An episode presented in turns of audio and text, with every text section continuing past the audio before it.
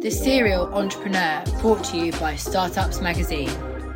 A podcast bringing you leading businesses and founders who have a story to tell and explain some of their biggest challenges. Try not to be too hard on yourself. Like, I meet so many founders who are like, you know, I should have done this, and then the pandemic happened, and I didn't do this, and, and you spend so much time like second guessing yourself when really mistakes will happen. Like, we're human. It really does improve over time, and I think sometimes when you're starting out, you kind of almost expect yourself to have, you know, super high standards from the start. You know, you want to do your best at the start, absolutely, but you're never going to be perfect. Plus, share their biggest secret, their favourite breakfast cereals. My favourite cereal is an Australian cereal called Nutrigrain. Rice Krispies. It's pretty boring. Weetabix. I have a clear winner. It is uh, Cocoa Pops. The, the first ideas came from really these three races where we asked three very simple but disarmingly odd questions. Before racing across the Namib Desert in Namibia, where it's extremely hot and it's quite easy to die, we couldn't sleep. And we're like, oh, wouldn't it be helpful if a piece of clothing could help you sleep?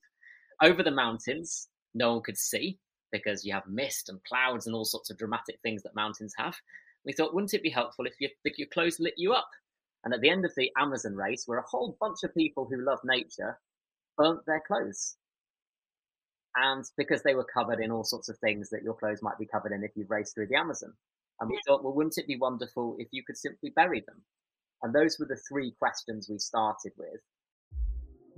The Serial Entrepreneur, brought to you by Startups Magazine. A podcast bringing you leading businesses and founders who have a story to tell and explain some of their biggest challenges. Try not to be too hard on yourself. Like, I meet so many founders who are like, you know, I should have done this, and then the pandemic happened, and I didn't do this, and, and you spend so much time like second guessing yourself when really mistakes will happen. Like, we're human. It really does improve over time, and I think sometimes when you're starting out, you kind of almost expect yourself to have, you know, super high standards from the start. You know, you want to do your best at the start, absolutely, but you're never going to be perfect.